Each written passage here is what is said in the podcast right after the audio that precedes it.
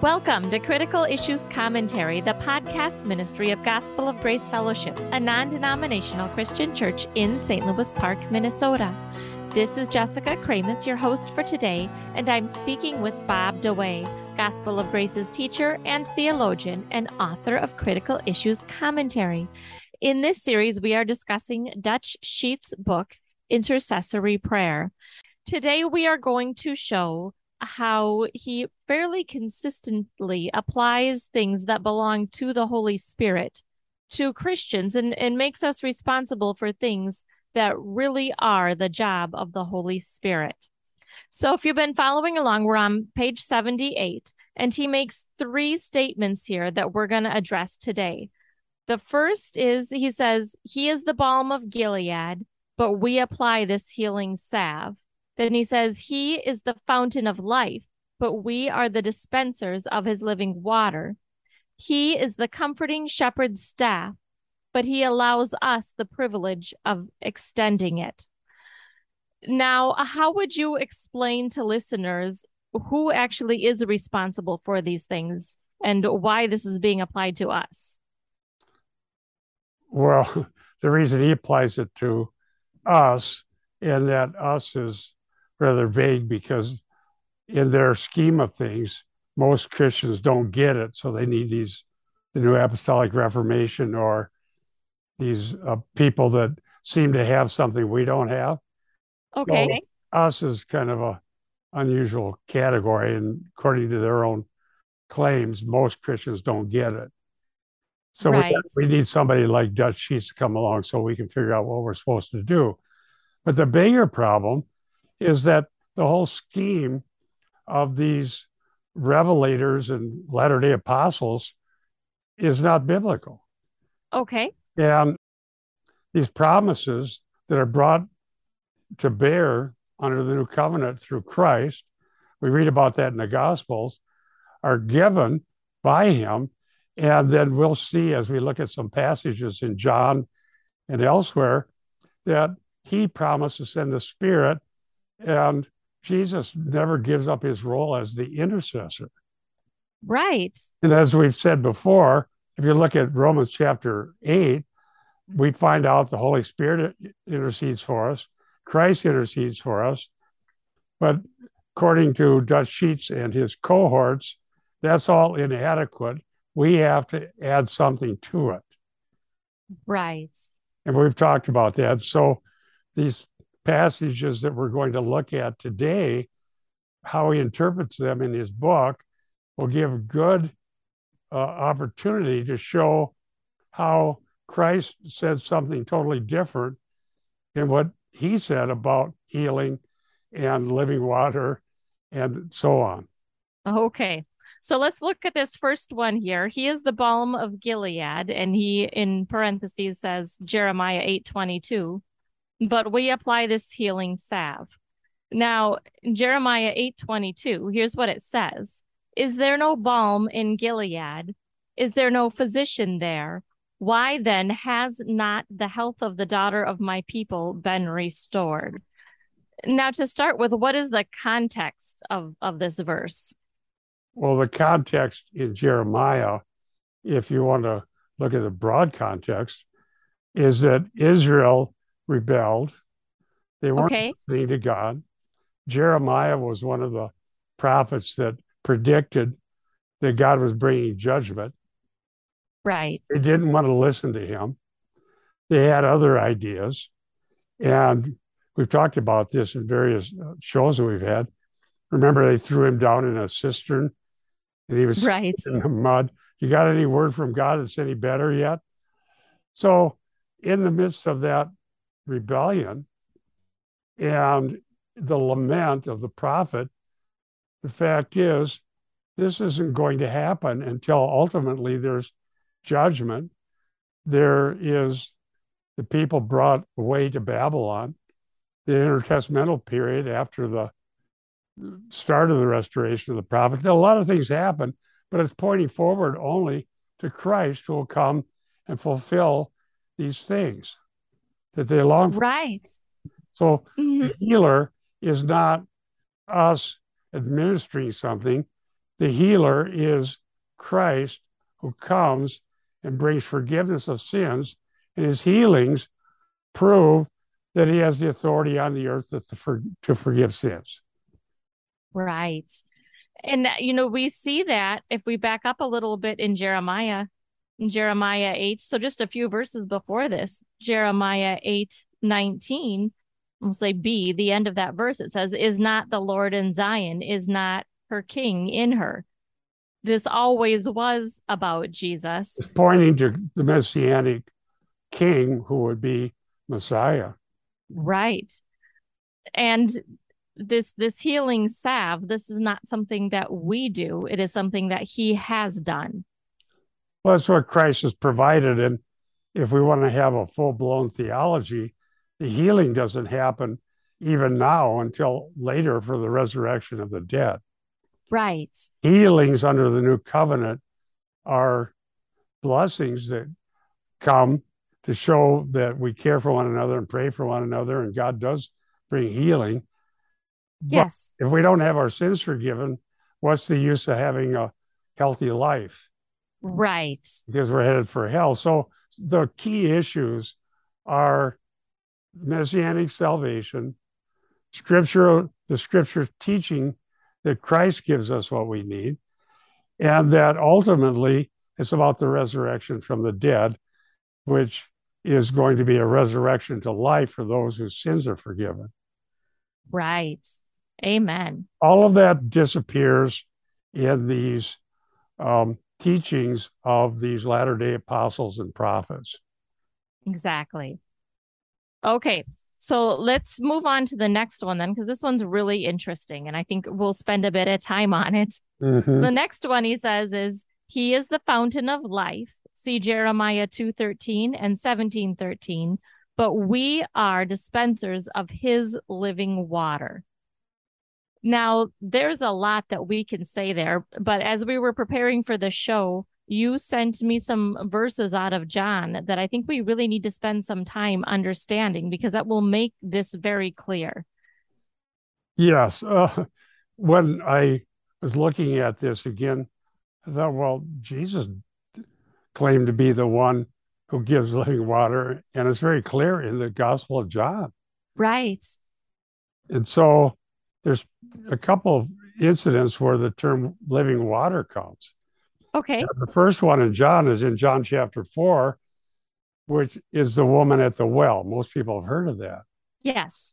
And there are a number of things going on there that make this amazing in, in a way and very profound because the woman had a lot of things that were not good for her. Okay. So I'll just start reading with John 4 7, and we'll see what Jesus said about this. Okay.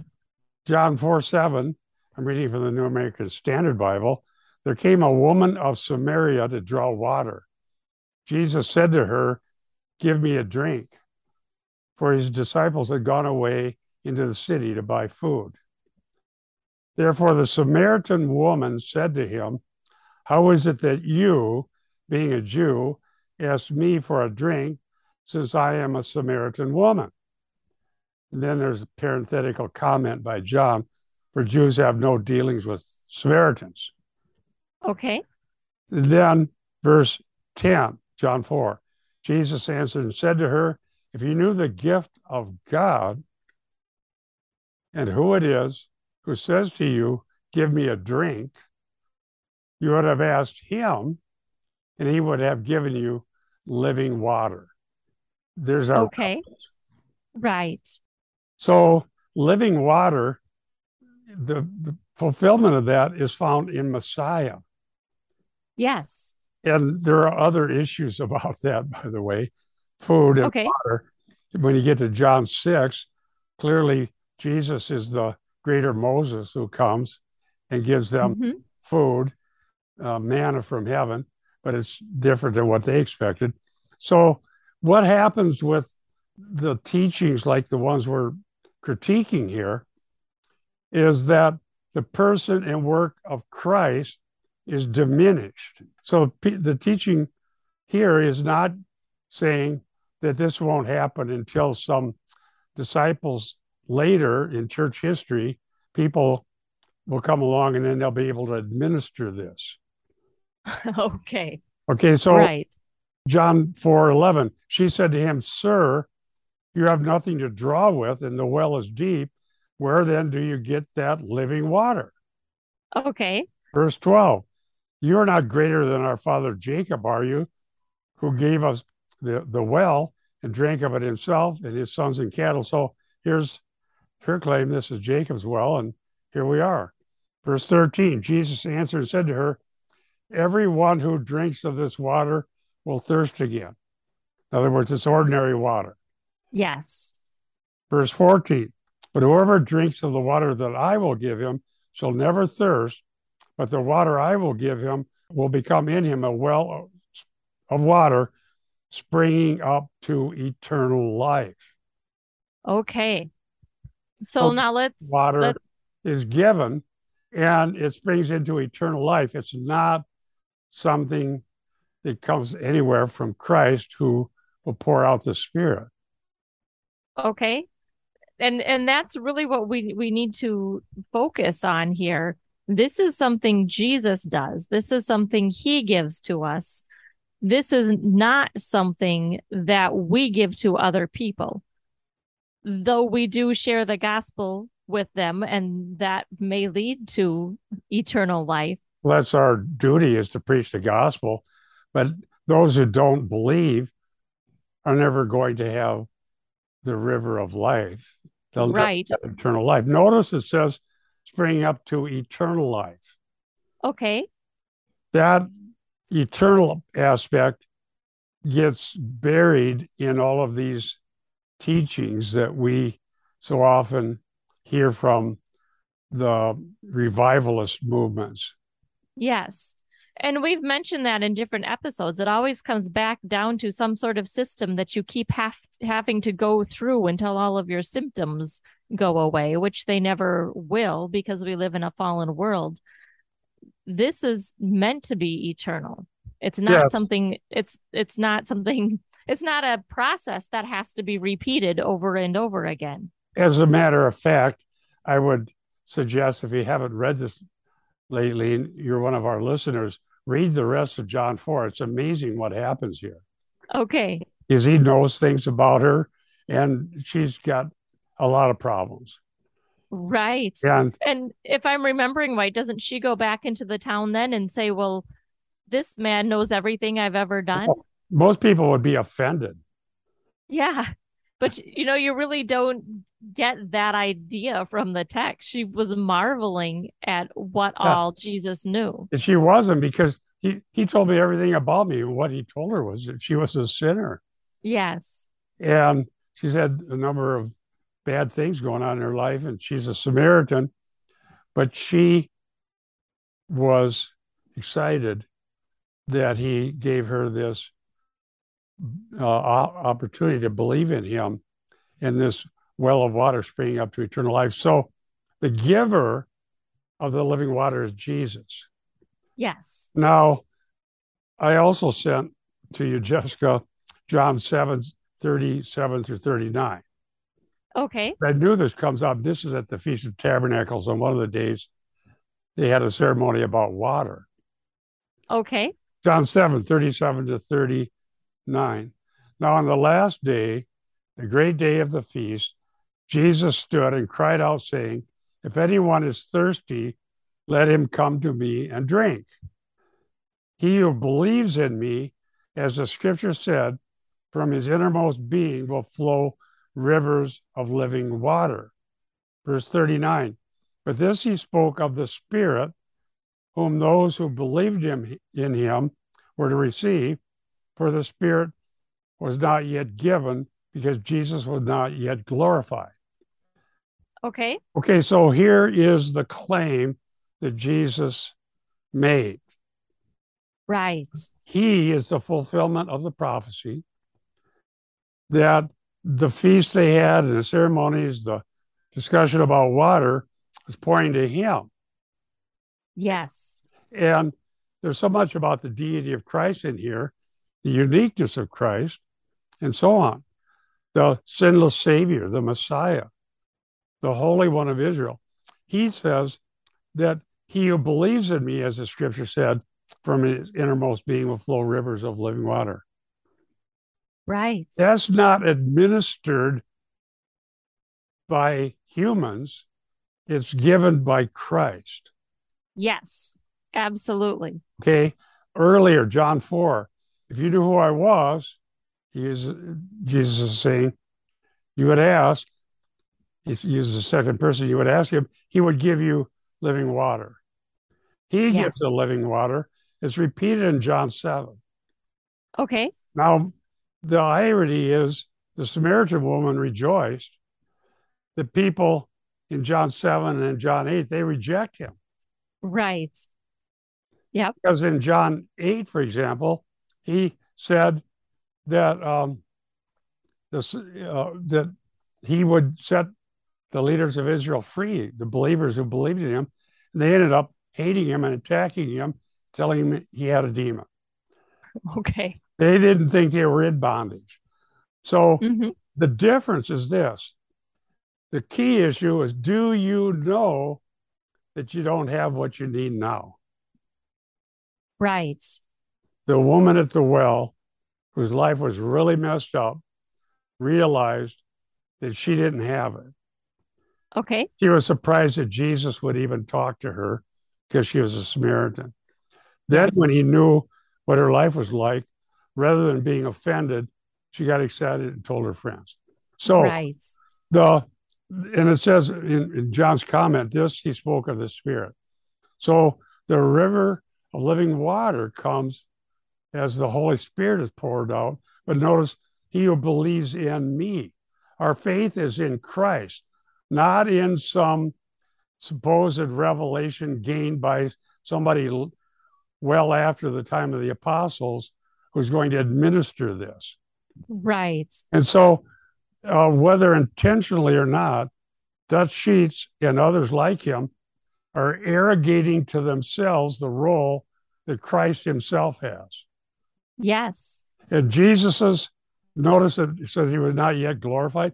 When Jesus is glorified, raised from the dead, sends to heaven, pours out the Spirit, he intercedes for us, he pours out the Spirit.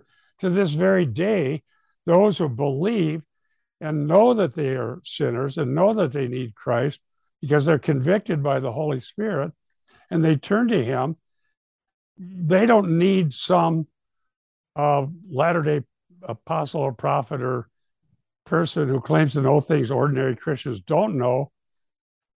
The Holy Spirit is comes to those who turn to Christ, and that's also shown earlier in John, in John chapter three, born of the Spirit. Yes. The wind, we don't control where the wind blows. Right. So we have Jesus. So Jesus is the fountain of living water. And when we are born again, we're indwelt by the Holy Spirit. Right, And in us flows the rivers of living water through Yep. the Spirit. right. That is all a work of God. None of it is something that we do. It's he doesn't need our help, but we have an assignment, which is to preach Christ. Yes. And the Holy Spirit convicts the world of sin, righteousness, and judgment. That's explained later in John. Jesus said that. Right. So, what happens is that people hear these things and they hear the stories told at various meetings or through the internet or whatever. And it seems like there's these great people of God who get visions and revelations, and they see things in the Bible that we wouldn't get. Because if you just read the Bible and see what it means, you don't come up with that same conclusion. Right. So we end up with a question we have to ask ourselves Does the Bible mean what it says? And if Jesus interprets the scripture, did Jesus get it right? Or do we need to go look for some other interpretation? Yeah. I think when Jesus interprets a passage, he's got it right. A lot of people, including people that wouldn't associate with the NAR, really get offended by what Jesus said. Yes. people grow up in church and they see what Jesus said and they don't like it.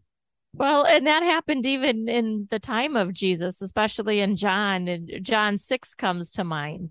It's finally, I guess if, if, I guess if it was offensive when Jesus said it, it probably shouldn't surprise us that it still is now. Well, I've, I've known a lot of people that don't like John six. Yeah, and I even walked through it with some Christian brothers and sisters. Just walk through all of John. Look at this. Look at this. Look at that. They don't like it. Right. They won't say they don't like the Bible, but they don't like the implications.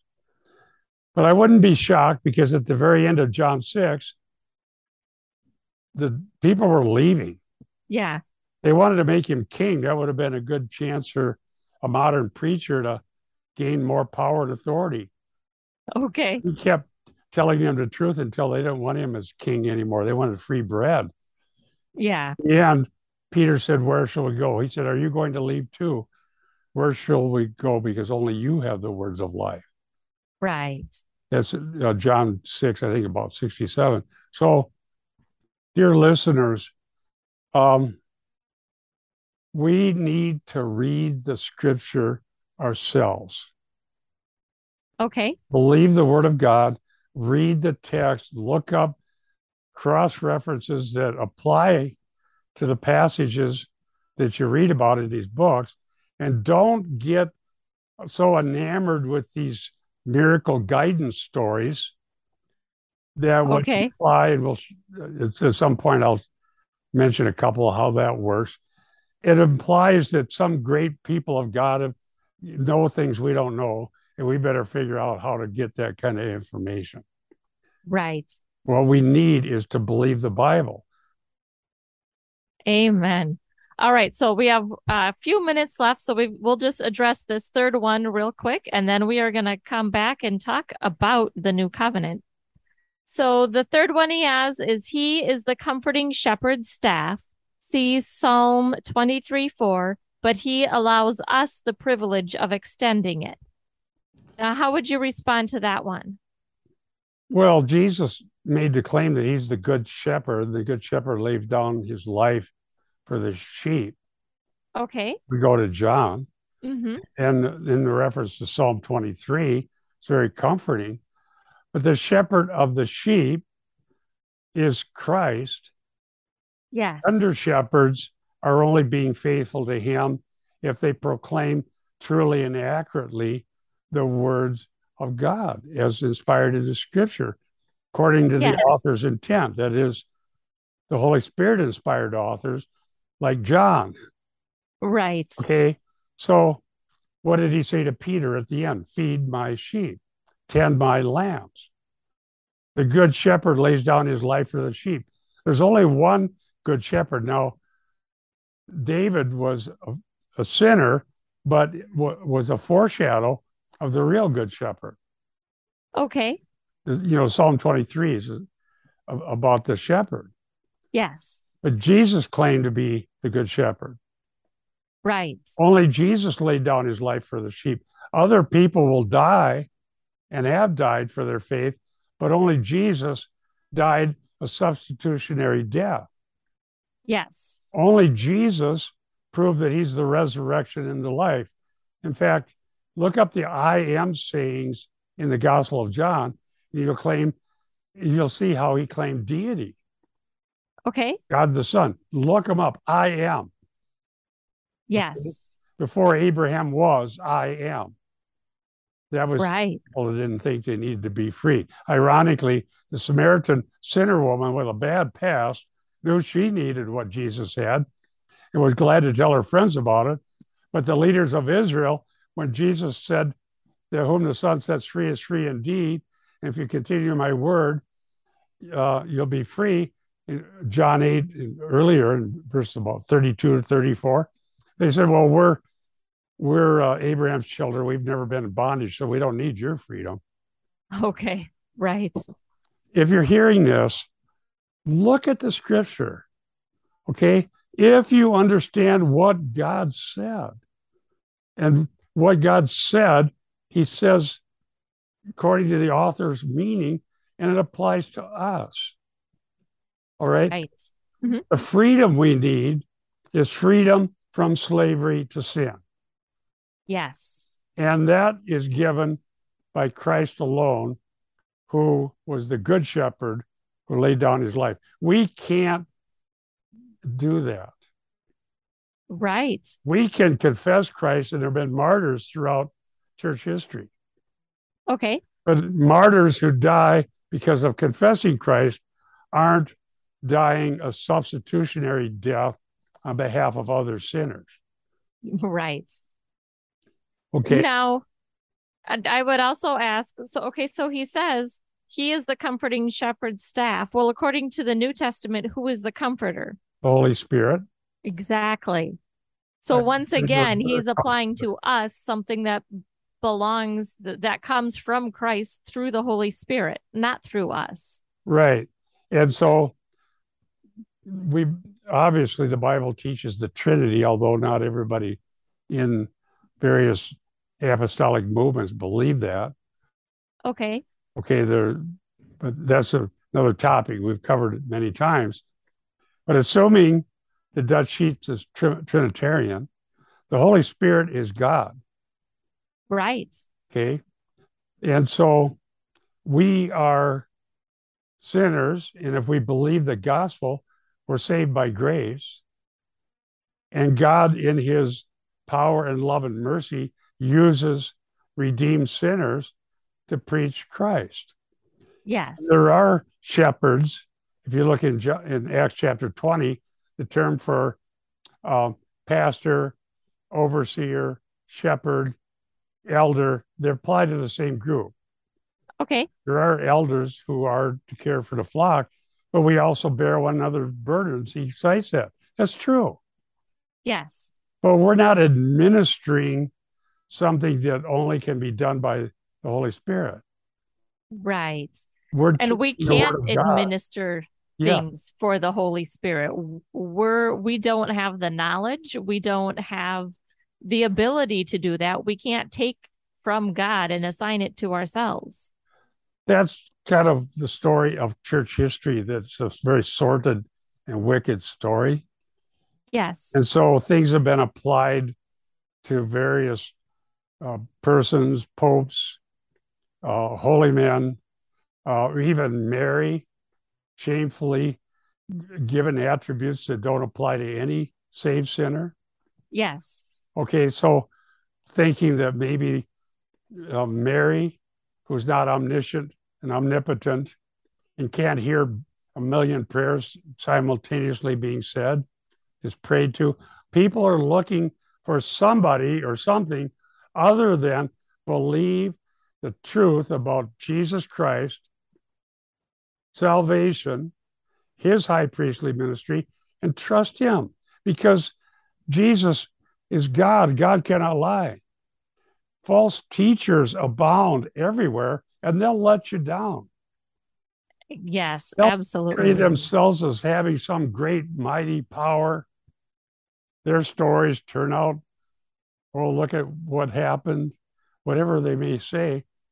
But we don't need some pious, holy man or woman who claims to be uh, have something ordinary Christians don't have. We need to believe the Bible. Amen. Of my favorite professor says, read the text. Yes. Read the text. One student said, Well, I can't mean that. Read the text. Look at the context. The, the Bible is telling us what we need to know. But the people that pull out proof text, and we'll show in the next episode another case of that, lead us down a path of, in the end, will be disappointed and think we failed. Right. And that's it seems like that's what happens most of the time. It it just leads it just leads to problems. Yeah, and I've seen that in my lifetime. The, these hyper pious movements that claim to have something ordinary Christians have missed all along. They the leaders don't apply to themselves often what they're claiming. Okay. In the end, a lot of the followers think, "Well, I I missed it. It didn't work out. I'm sick. Uh, I can't solve my problems. I can't pay my bills. I think I did something wrong. They they they they look for somebody who gets it right that can do it for them, Yeah. rather than having the comfort of the Holy Spirit who cares for us. When we bear one another's burdens, we do things that compassionate Christians do in the church that don't take some special uh, misapplied scripture. It's just us showing up and caring about each other. Right. And ordinary Christians can do that. And we do. It's just, you know, I we, we've said different times God uses means. He uses the means of grace to sanctify his people. But he also gives us the love for the very things that he uses in our life. And one of those is fellowship. We love to gather with other believers and pray for one another and comfort one another. It's Yeah. just a blessing to Yes. be in fellowship with others. Yes, bear one another's burdens is a good verse. Yep. Application it's it's easier than we think. All right. some prophet to get a revelation about what your gift is. You don't need to take the Myers Briggs test. Okay. What you do is you show up, eh, believe the Bible, fellowship with other Christians, and whatever gifts God has and that He's going to use will be there. We just need to show up and serve. We don't need more than that. God will still use us. All right. Amen. We are out of time for this edition of Critical Issues Commentary Radio. You can access this episode and many others, as well as years worth of articles at the website, cicministry.org. While you're there, click on contact and send us a message. We'd love to hear from you. We want to encourage you all to stand firm in one spirit with one mind and strive together for the faith of the gospel. For Critical Issues Commentary, this is Jessica Kramasz. And Bob DeWaay. We'll see you next week.